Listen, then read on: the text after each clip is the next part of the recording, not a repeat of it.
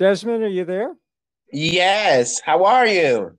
I had to key in manually the uh, URL. Oh my. Usually when people get the link, usually just click on it and it takes you right to the, the episode. Well, what probably was happening is your link was not getting through my firewall.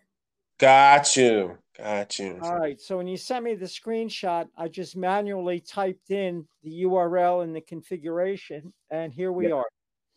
Got you. I'm just glad you were able to get through.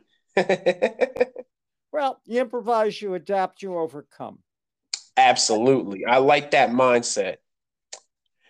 So before we start, I just want to say thank you so much Diane, for accepting my invitation to come on the podcast. I really appreciate it. I'm looking forward to it. And for the formality of the podcast, would you kindly address me as Dr. Sorrentino? I got you. I can definitely do that. All right. You have my undivided attention, young man. Sounds good. So, Dr. Sorrentino, um, we're going to get right into it, okay? Let's go for it. All right. So your first question is talk about your life story from your childhood all the way up to now. How much time do we have for your program? as long as you need. well, my childhood is pretty much nondescript um, till I reached adolescence. That is when my own gender dysphoria started to manifest itself into a more significant level. But at the time, considering my age and the calendar year, the availability of information, knowledge, and resources was non existent. We're talking 1966 here. Right. So, through my adolescence, high school, undergraduate school, I wrestled with the issue on and off to the degree possible, looking for answers and not finding any. Not until I was in graduate school when I was finally doing some research in the college library. And I was always looking for information. And that's where I found my first book, which provided me with some insight and guidance to support groups and then knowledge base and resources upon which to build. Okay, okay. I'm glad you were able to find some information that you needed during times of growing up. Um, how would you describe growing up like during like the 60s compared to now? Well, needless to say, the 60s were a unique period in our history. You had the emergence in grand scale of the LGBTQ community, even though at the time was primarily referred to as LGB. Uh, you had the Stonewall issues in 1969 in New York City, and sort of a coming of age for the gay and lesbian communities. Got you. Got you. Um, how do you feel like things have progressed in society today compared to in the past now, in general, from your point of view? All right. My life's evolution took place 33 years ago in 1990.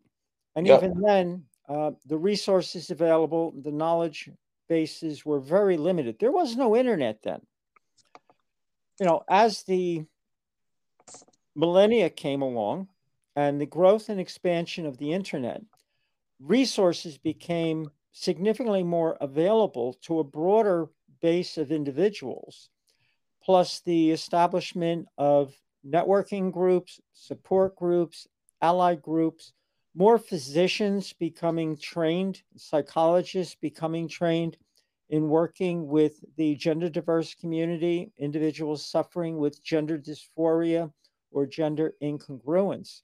So the past 20 years, literally, has seen a groundswell of advancements. but more specifically in the medical and the scientific community. Because prior to the DSM 5, that's the Diagnostic and Statistical Manual for Psychological and Psychiatric Issues, as well as the ICD 10, which is the International Classification of Medical Illnesses. They classified gender dysphoria at the time as, you know, gender identity disorder, but it's not a disorder. And that changed with the DSM 5 to gender dysphoria. Now, what science and medical research has identified is that there are prenatal hormone anomalies that take place while the fetus is developing in the womb. And those anomalies of hormones that are taking place have a direct influence on the individual's development, not just physically, but mentally. Gotcha, gotcha. Um, how do you feel when people disrespect or look down upon people who are transgender? well, those are individuals who are ill informed, misinformed, or uninformed. You know, I've run across more than my share of individuals in my lifetime that were of that mindset. And if they were willing to sit and listen, and I'll give you a brief overview. Okay. You have a child in utero. Chromosome wise, they're XY. So physiologically, it's developing male. But if that child has anomalies with their prenatal hormones, testosterone is supposed to be a level 10. I'm just giving you arbitrary numbers for perspective's sake rather than getting into, you know, picograms per milliliter and decograms per deciliter and so forth. Many times those fetuses have a testosterone level of only one or two when it should be a scale of 10. During trimesters, excuse me one second. Okay. How to mute the microphone so I could cough. No problem. During pregnancy, a woman's estrogen level increases exponentially. A woman of childbearing years who is not pregnant, her normal estrogen level is anywhere from 130 to 200 picograms per milliliter. During pregnancy, her hormone level of estrogen in the first trimester can hit 5,000 picograms per milliliter. Second trimester can hit as high as 8,000 picograms per milliliter. And in the third trimester, slide back to five or 6,000 picograms per milliliter. Now, you take a male fetus who has very little testosterone in their system due to androgen insensitivity or androgen deficiency. Androgen is testosterone and the brain is being flooded with estrogen, you have a child that's born with a male body, but their mindset, their mental perspective of themselves is female.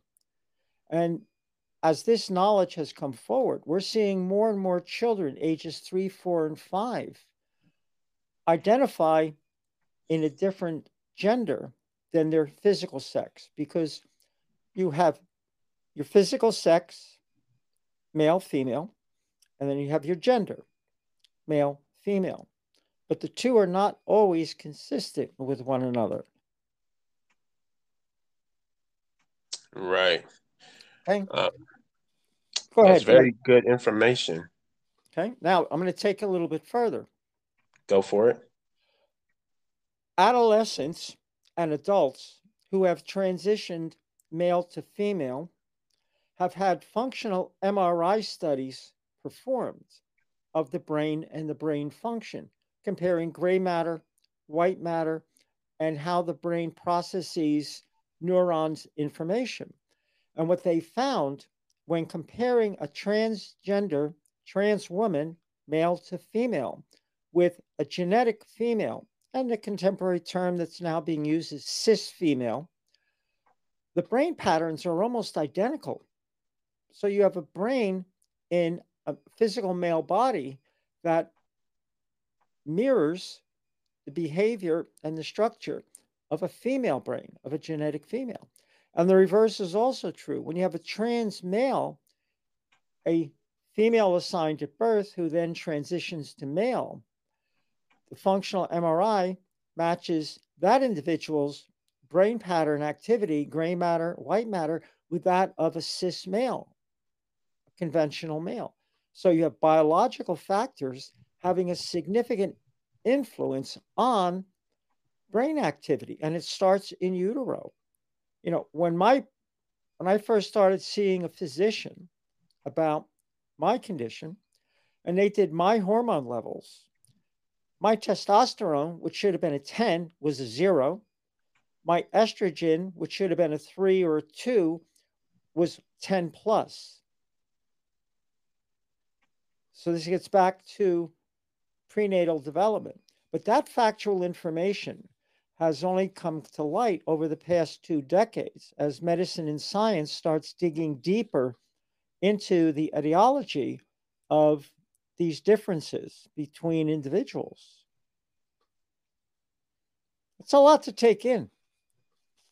Definitely, definitely. But I feel like it's necessary to do research on things you may and may not know about so you'd be better informed and you can have um, general conversations with people. Well, the sad thing is, Desmond, is individuals today read headlines. They want quick right. fixes of information, which may actual and not knowledge base. You know, I've been studying this for over 30 years. You know, as soon as I was able to identify credible information, as well as medical professionals, professionals to work with, I just kept and digging. Because of the knowledge base that also my own personal and professional experiences, I've been working with transgender and gender diversity as a consultant for 30 years, as well as the medical and behavioral healthcare professionals who work with them and provide treatment. Beyond that, I'm even training today medical and behavioral healthcare professionals because the medical schools do not teach this.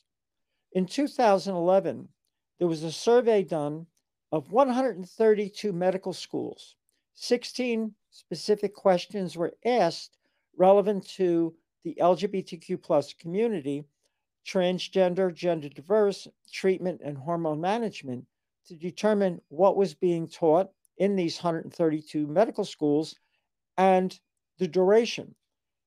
The average was five hours combined of clinical and academic training on that subject. Five hours. Mm. And of the 16 topics, only 8% of the schools covered all 16. So every psychologist I've spoken with and I work with, every medical professional, you know, they begrudgingly acknowledge that their schools do not teach this. This is also one of the reasons I launched the podcast, Paradoxes of Gender, because the target audience is the medical and behavioral health care professionals. And the content that I create and the guests that I bring to my show are solely for the purpose of educating that very specific community. Now, the flip side of the coin is while it's geared towards the medical and behavioral health care professionals, individuals, individuals and their families, whether they're advancing in their transitions or they're just starting, will find very factual and useful information, you know, in these podcasts. Right. I feel like you gotta have an open mind and definitely have to keep your ears open and just like a sponge soak up the information because it's good to know things you don't know about. Well, especially when so much misinformation and politically driven information, which is wrong, is right. out there today. And that's all that people hear. I mean, I have churches that are now asking me to come and speak to their pastors to help them understand so they can work with their congregants. You know, mm. uh, I've had seminaries already contact me to come out and do instructions because I have formal programs for these individuals as well beyond the podcast. So there is a group growing and expanding of individuals where they want the correct information, they want the factual information. And, you know, every so often, I was having a conversation with a woman last week, and I was explaining all that I just explained to you, but even more substantive detail. And she just couldn't grasp it. And she turned to me and says, Well, what if I start walking around town saying I'm a car beeping and making funny engine noises? I says, Well, then you belong in a psychiatric facility. Hmm. So we're talking about individuals whose perspective of their gender, which is incongruent with their sex assigned at birth, is medically driven due to hormonal levels beginning at the prenatal level. Beyond individuals who are trans women or trans men, these types of hormonal anomalies in utero can also impact genetic females in a unique way. There have been cases where a child is born, it's designated female sex at birth, no gender dysphoria. The child goes through childhood, enters adolescence, and physically the body's developing into a young woman, but there's no period. Her menses hasn't started. Upon physical examination and ultrasound, it's determined she has no uterus, she has no ovaries mm. due to the hormonal anomalies. You know, scientists have indicated that every fetus starts life as a female. And then, depending upon hormones, genetics will determine evolution as female or male. Now, the gonads that are part of the developing fetus, if it's an XX chromosome and the hormone levels are normal, the gonads travel up and become the ovaries and attach through fallopian tubes to the uterus that develops. If the fetus is developing male, XY, and there are no hormone anomalies, the gonads descend into what becomes a scrotum and they become the testes. It all starts with the same biology. And for someone who's never been exposed to this, it's a lot to get their head around. Right. This is very true. It's a lot to take in. Like you need time to take in the information that you're receiving and then respond to what you've been learning. So exactly. And what's nice today versus 30 plus years ago is, you know, I share with these folks if you doubt what I'm telling you, that's fine. Do your own research. Everything I've shared with you is in the public domain. You have Kaiser Permanente in California has done research studies. The Mayo Clinic, the Cleveland Clinic, Cedar Sinai Medical Center in California, Mount Sinai New York City, NYU Medical Center, New York City. Uh, having a senior moment here for a second, but um, take your time. The uh, medical center in Baltimore, Johns Hopkins, they've done research on this. So the information's out there, but it requires somebody to sit down, find the medical treaties. WebMD has good information the World Professional Association for Transgender Health, which started out as the Harry Benjamin Gender Dysphoria International Organization back in the 1950s. I don't know if you recall in history a woman by the name of um, Christine Jorgensen. Sounds familiar. All right, 1952, she traveled to Denmark. Well, when departed the country, Christine was a he.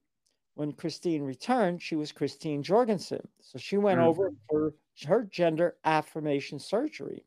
Uh, World War II, highly decorated soldier, struggled with gender dysphoria, and she became a media darling. She wasn't looking for that, but it was such a novelty at the time that, my God, look what science can do. And there was not a lot of negative about it. Most of it was because it was an anomaly, it was unique, a novelty. Time went on. So there's a lot of history there. But the World Professional Association for Transgender Health, WPATH.org, is they put out, they have the Standards of Care version 8 was released in 2022. And that is a compilation of research papers, guidance, and ethics by a very large pool of medical and psychological professionals. And it provides the medical community and the behavioral health community with guidance on how to work with transgender individuals, whether male to female or female to male. And they provide all the references for the positions that are stipulated in there. And they break it down by prepubescent children, adolescents, young adults, senior adults, and so forth. It's a tremendous resource. The standards of care, you can go to their website, download it for free as a PDF. It's only 370 pages, but it's a great document. That's not too bad. 370 pages is not too bad. You just got to sit down and just really read and really focus. Well, how I use it is for my own reference. Yep. For example, I met a woman, a professional, about a year ago, and she commented to me that her child, daughter, child came out as non binary. And this woman happened to be a nurse, and she was absolutely clueless as to where to get information. She's a medical nurse. She's not in hmm. this arena, so it's not surprising. So I go to my computer, I copy the 24 pages out of the Standard of Care 8, dealing specifically with non binary individuals, and I gave it to her. And it was like, oh my God, this is phenomenal. And that opened the door for her to find more information and be more supportive for her child. Yeah, this is another classic example of a person getting the information that they needed, that they didn't know exist at the time, or they didn't know how about to go get it. So precisely.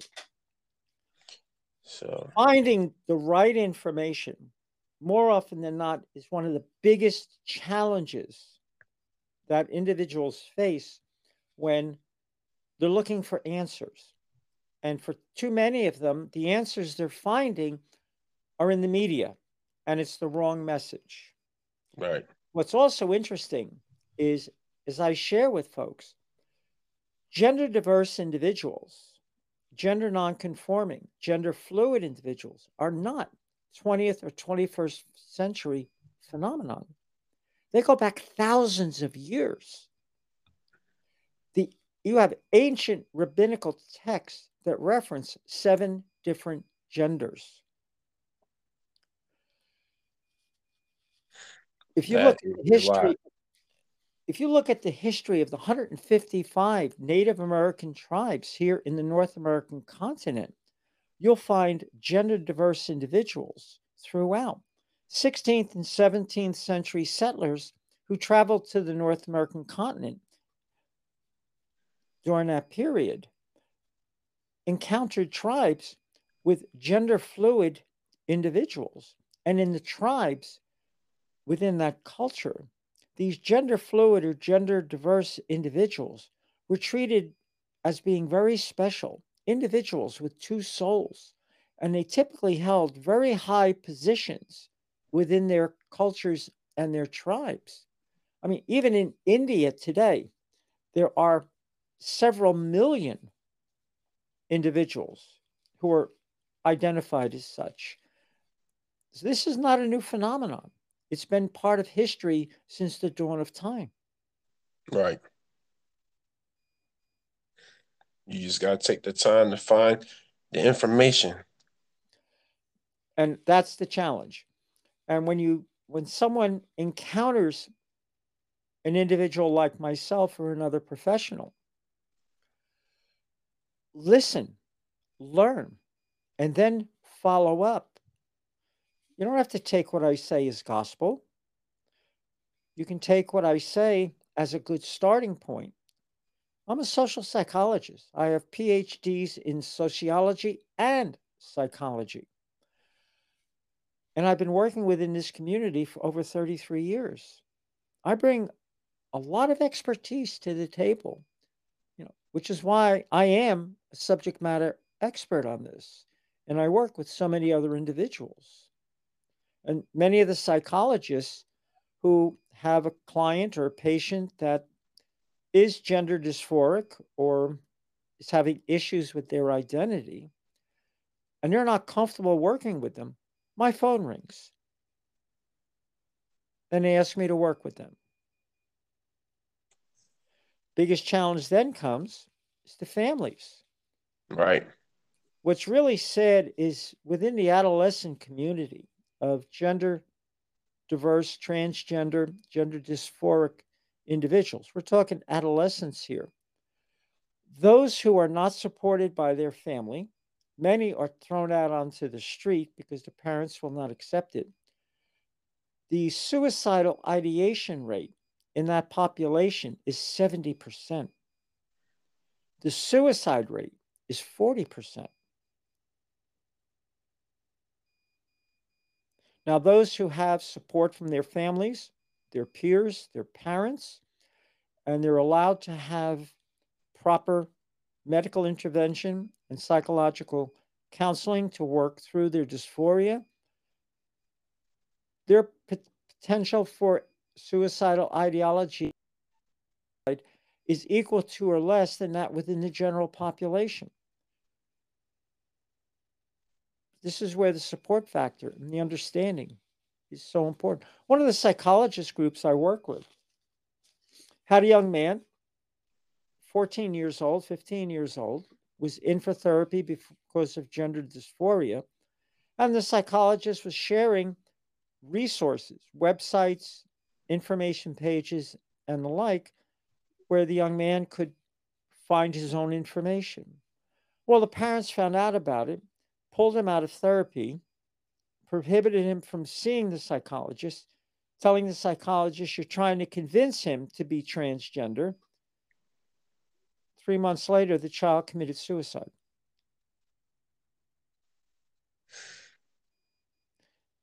That's how emotionally unnerving it can be until you sort of put the pieces together and understand why someone is experiencing dysphoria between their sex assigned in birth and what they feel is their gender.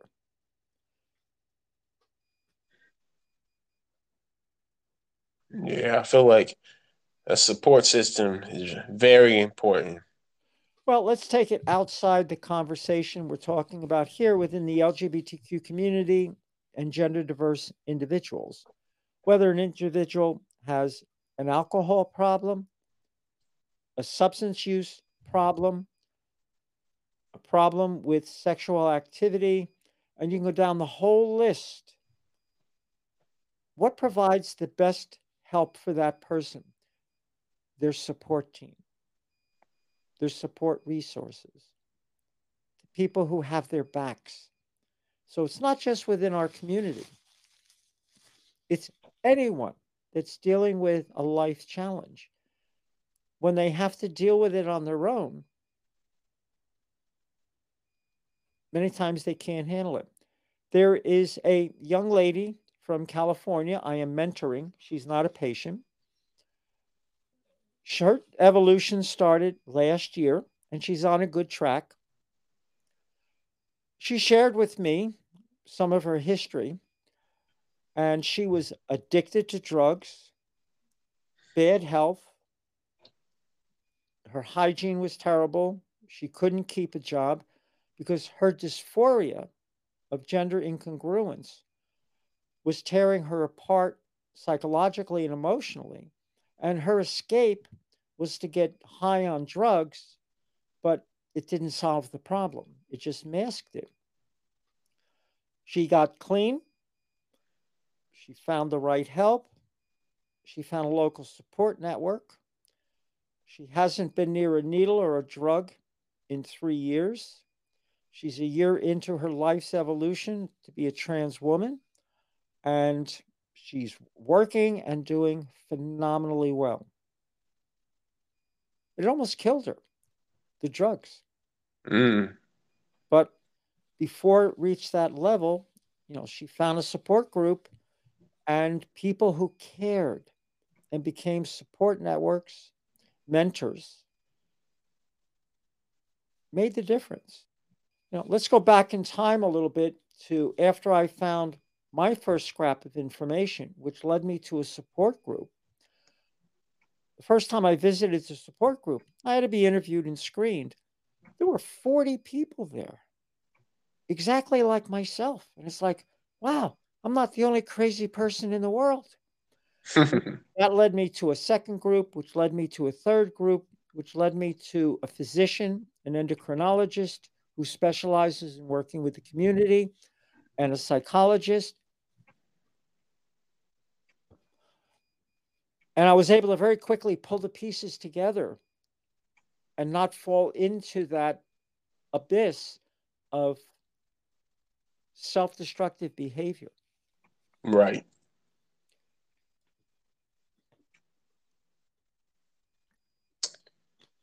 I'm just glad you had a good support system because it could have went the other direction for you. Absolutely. And when I sat down to tell my parents what was going on, I did my mom first because I figured, okay, dad was old world Italian, so anything could have been possible with him. So I figured, let me start with mom. And we went out to dinner and I explained everything to her and when and what was taking place.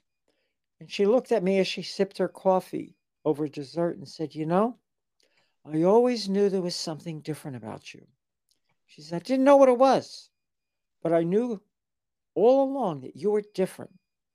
She said, This makes sense. This is a perfect fit. Now, everything I was experiencing with you over the years makes sense, which I almost fell out of my chair. then it was my father's term. So we took him out to dinner, mom and I, explained everything to him. And he sat there. I was expecting Mount Vesuvius to go off. And I figured if we went out to a public place, it might minimize the damage. Right. After dinner, he asked me three questions Are you healthy? Yes. Are you happy? Yes, I am. Are you under good medical care? Yes, I am. Took a deep breath, sighed. He goes, Well, this is going to be an adjustment for me, but I'll work on it. Again, I almost fell out of my chair. And then my mom, in her infinite wisdom, because I had two sisters, older and younger, I was the middle child. She turns to my father and says, Well, sweetie, you now have what you always wanted. And he goes, What the hell is that? He goes, Yeah, a harem. so we had a really light moment at the end. But I had their support. That, on top of the groups that I was working with, provided me with the courage I needed to embrace who I was destined to be. And Desmond, I never looked back. And once I evolved, is the way I like to refer to it, and all the stress and worry of the past was behind me, my personal life and career took off like a rocket ship. I mean, I already had my degrees, but at that point, there were no more encumbrances interfering with my mindset, my focus, and my ability to do my work. Now, that's why I like to call the definition of open mindedness. with your parents. And I love that you took your mother out first and then your dad. And I knew it would take your dad a little more to process the situation. And I like how he took a deep breath. He didn't judge you or anything. He just processed everything and then said what he had to say. So that's pretty cool. Well, an important fact is I explained what was taking place in detail, medical detail. You know, my medical reports. You know. Eh, details are what make the difference. Credible, factual, informative details. And, you know, my mom always knew there was something different, which I knew nothing about until we had that dinner. And dad, you know, he listened, understood, processed it, and said, okay, I'll adjust. And it was an adjustment for him for a little while, but after a while, it was a non issue.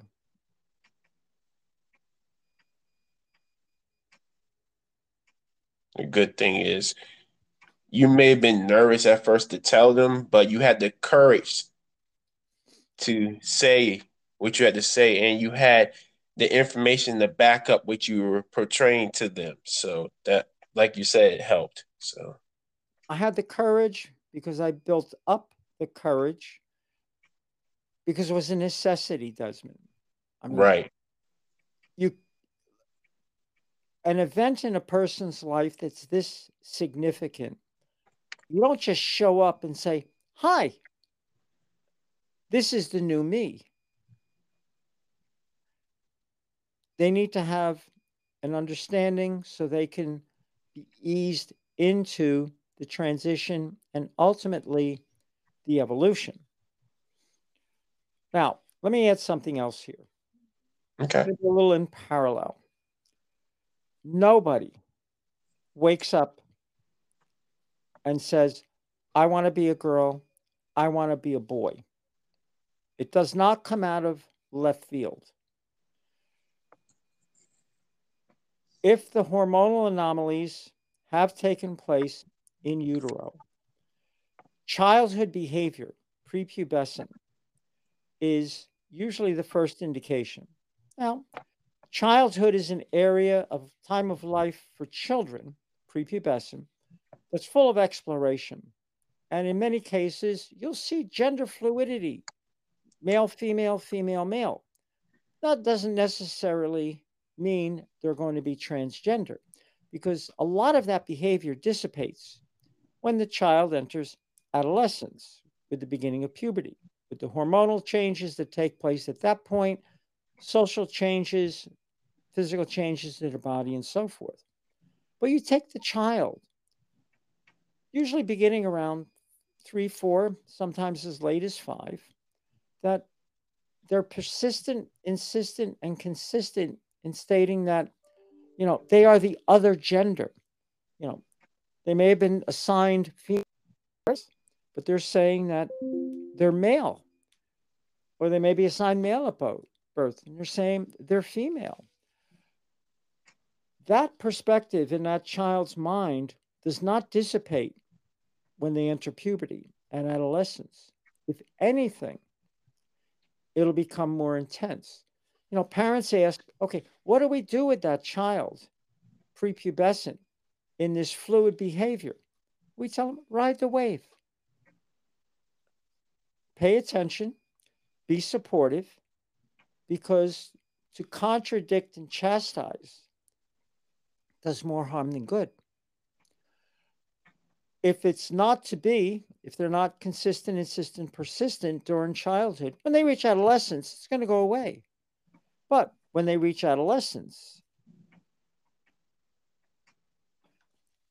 it's going to become more significant and have the resources available medically and psychologically to help guide the individual as they enter adolescence it can usually start with puberty blockers,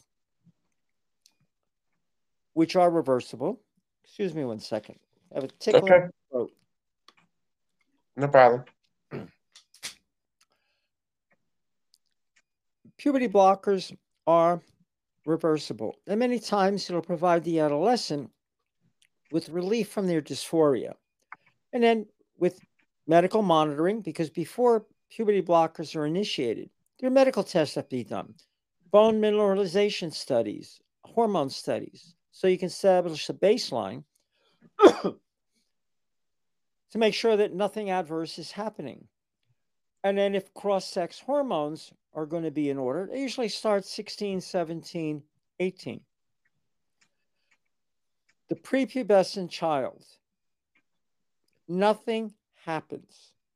No medical treatment, no surgical treatment. Now, if the child does have behavioral issues, well, then a psychologist who specializes in child development, it would be appropriate for that person to see the child. But no intervention until adolescence, if appropriate. Because one of the other thing we do as professionals in this arena is we look for comorbidities. What underlying factors might exist that are either driving this behavior, driving this belief, or enhancing it? Now, I was just reading a report recently out of the UK where there seems to be, over the past 10 years, a growing incidence of what they call rapid onset gender dysphoria in adolescent females that showed no gender dysphoria, no gender diversity prior to that point. And upon further assessments and treatment, they're finding that these individuals with rapid onset gender dysphoria have bigger problems. You know, they might be bulimic. there are individuals who are autistic that are now co occurring with gender diversity. Uh, they may be having problems at home. Underlying factors have to be identified, treated concurrently if need be, or they find that it's the driving force and it needs to be dealt with.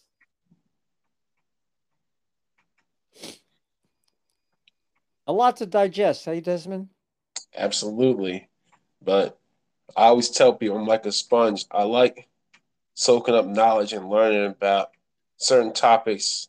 I know certain things about it, other things I may not know about it. And I think it's all about the evolution of us human beings is being able to learn and grow from things. Absolutely. Yeah. If i saw a great quote by uh, denzel washington recently. I had a laugh because it was so true. He goes if you do not read the paper you're uninformed. If you read the papers you're misinformed Denzel Washington. And on this day and age, that's so true. I mean, media, whether it's cable, news, print, they've become more propaganda machines than new than news media outlets. You know, they're telling you what to think rather than giving you what's taking place and let you draw your own conclusions. Right. It's very true. That's why you have to do your own research first. You can't just believe everything you hear and, and say, especially when it comes from social media, because all of it's not true. So I have a routine I do every day. I am up 4 a.m. seven days a week. 5:30 in the morning, I'm at my local bagel shop. I sit down with my coffee, my bagel, and my book and I read for an hour. These are all graduate level textbooks in my area of specialty and expertise to stay current for my professional practice as well as for my podcast. I do a tremendous amount of reading. Otherwise, you, you get stagnant and you become ineffective. Seven days a week, that's what I do. That sounds like a good way to wake up in the morning.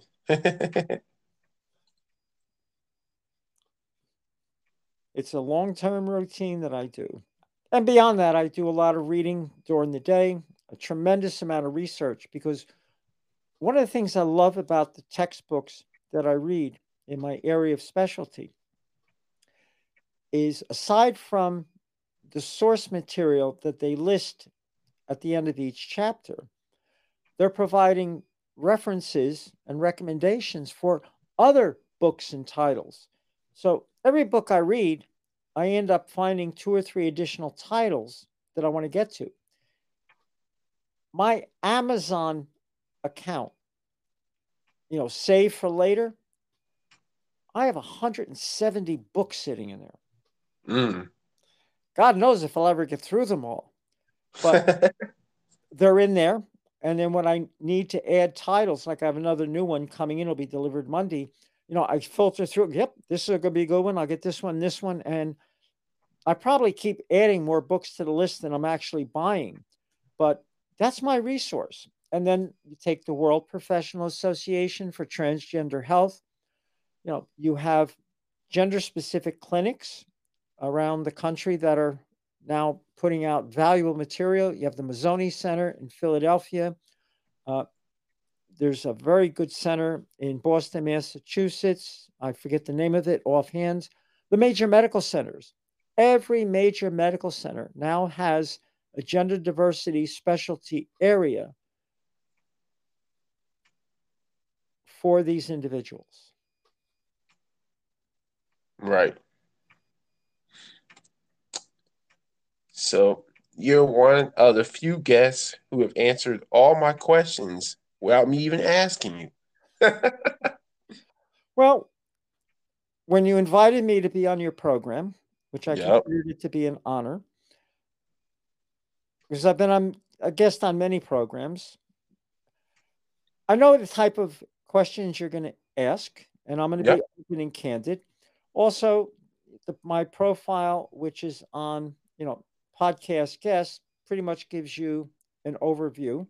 So, to the degree possible, I believe I know what you're looking for, and I'll share it.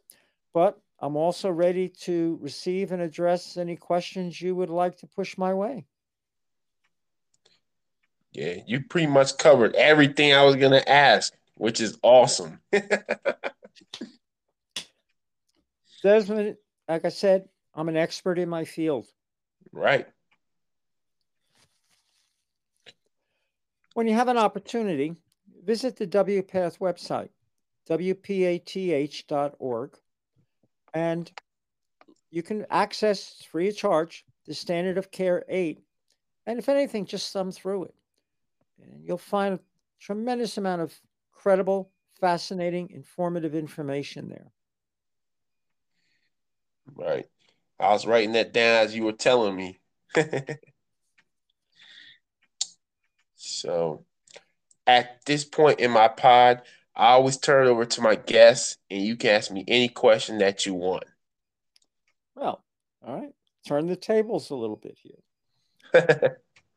all right what prompted you to launch your podcast So at first it started out as a hobby. I invited some of my close friends, asked them about their life stories, trials and tribulations, just to get a vibe, the feel for it, to see if I like it or not. And before that, I always listen to a variety of different podcasts, whether it has to do with finance, sports, business, music. Um, I like to just listen and indulge in a variety of different things. So once I started being able to invite guests on from different walks of life, I like to hear about people's life stories, their trials and tribulations, um, their hopes and dreams, what made them into the person that they are today, and their future aspirations. So it's all that rolled up into one is the reason why I started up my podcast. And I speculate to say that it also has become a tremendous learning platform for you as well, listening to these different people. Absolutely. I, I'm a type of person I love to learn. I've always been that way. it keeps you young, keeps the mind active, keeps the mind sharp. Right. I totally agree. Um, what was the biggest challenge you had launching your podcast? Um, very simple one. Um, just having the courage to do it more than anything else. Like I've listened to a variety of different podcasts, and I sat there and think like, well, everybody else can do this. I have a voice. I have a story. I like to listen to everybody else, this, that, and the third. So it's all about finding the courage to do it. That was the main thing. And once I did that, the rest is history from here. I've been doing for almost three years now. So yeah. Well, congratulations. And it's good to have a voice and to have a platform to share knowledge and information, life experiences, because every guest you have on, past and future, their story is not unique to them. There's going to be a listener out there or multiple listeners who will relate firsthand to the story and the life experiences that they're sharing. And listening to that guest on your show may be just the impetus they need to bolster their own sense of self worth, their own strength level to endure and persevere, you know, persevere as they trug forward and maybe share their story with others. I totally agree. All right. How many countries or how far of a reach does your podcast have currently? Um, pretty much around the world. I've interviewed guests in Dubai, Denmark, Sweden, uh, Colombia, Philippines. So it's all over the world. yeah. Do you do your own post production editing?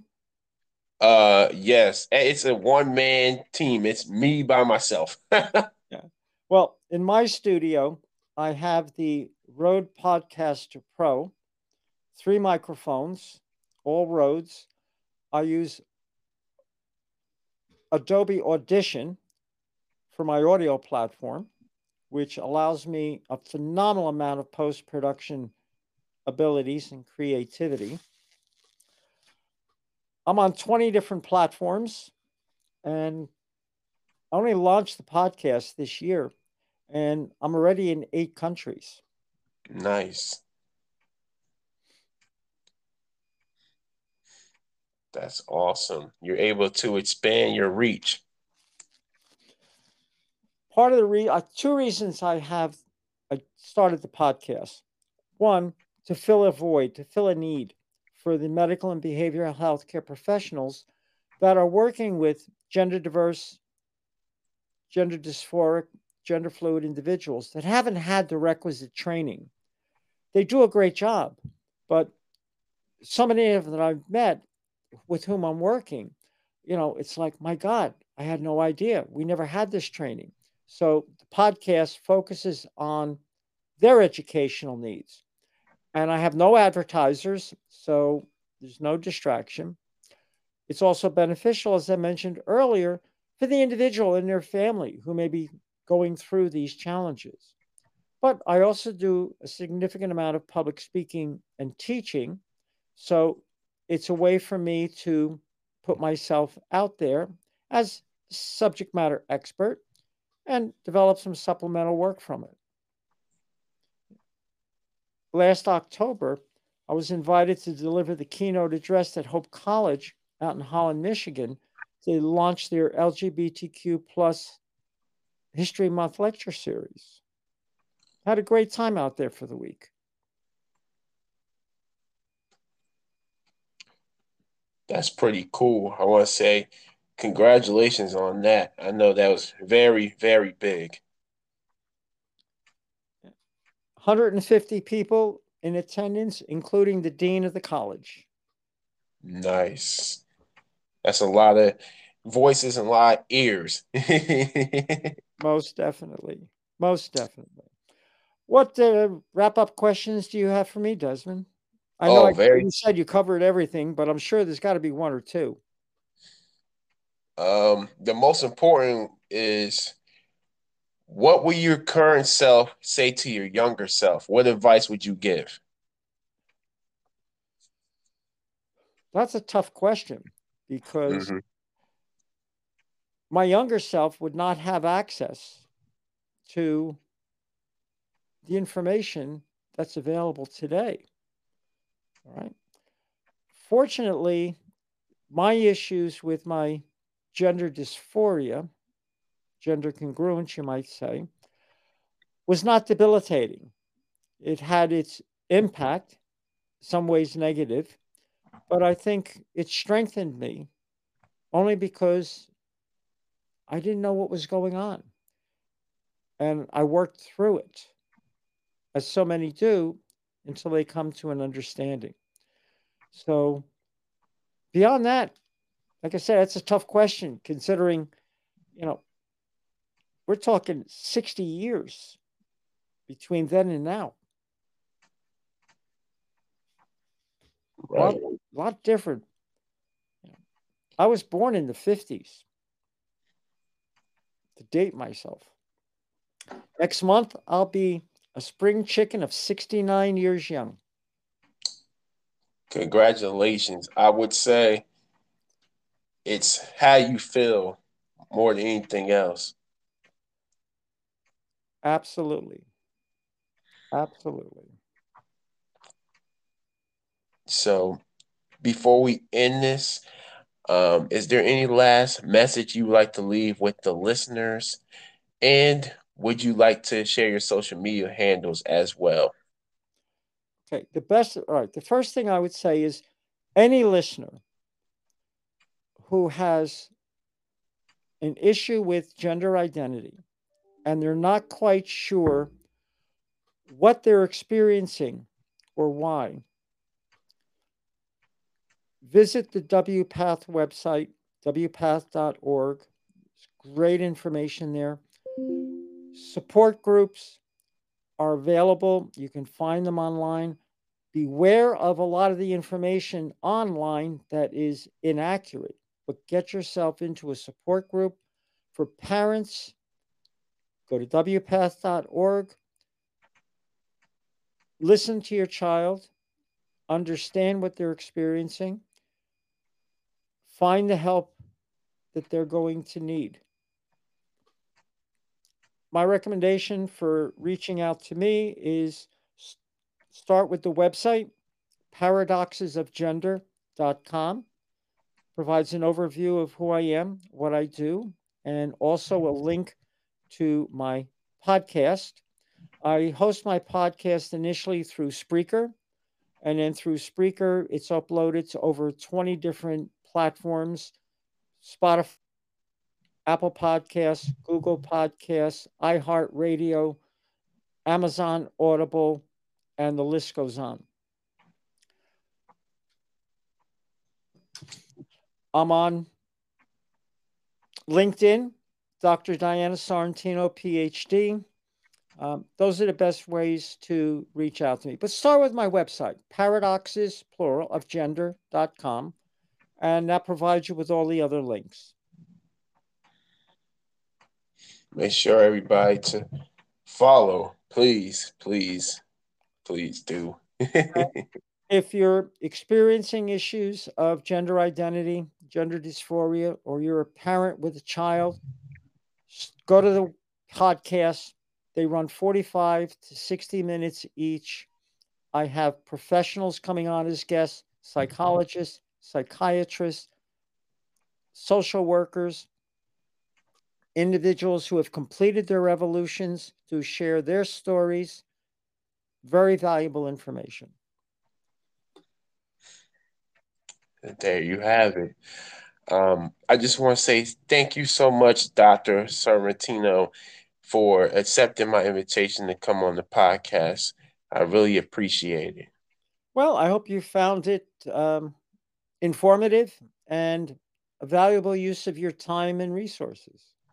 Absolutely. Like I said earlier, I'm all about learning. So definitely, I learned a lot today. All right, So You have a safe evening and uh, thank you. You're welcome. You have a safe evening as well and enjoy your weekend ahead too. Looking forward to it. Take care, young Sure. man. You too. Good night. Bye bye.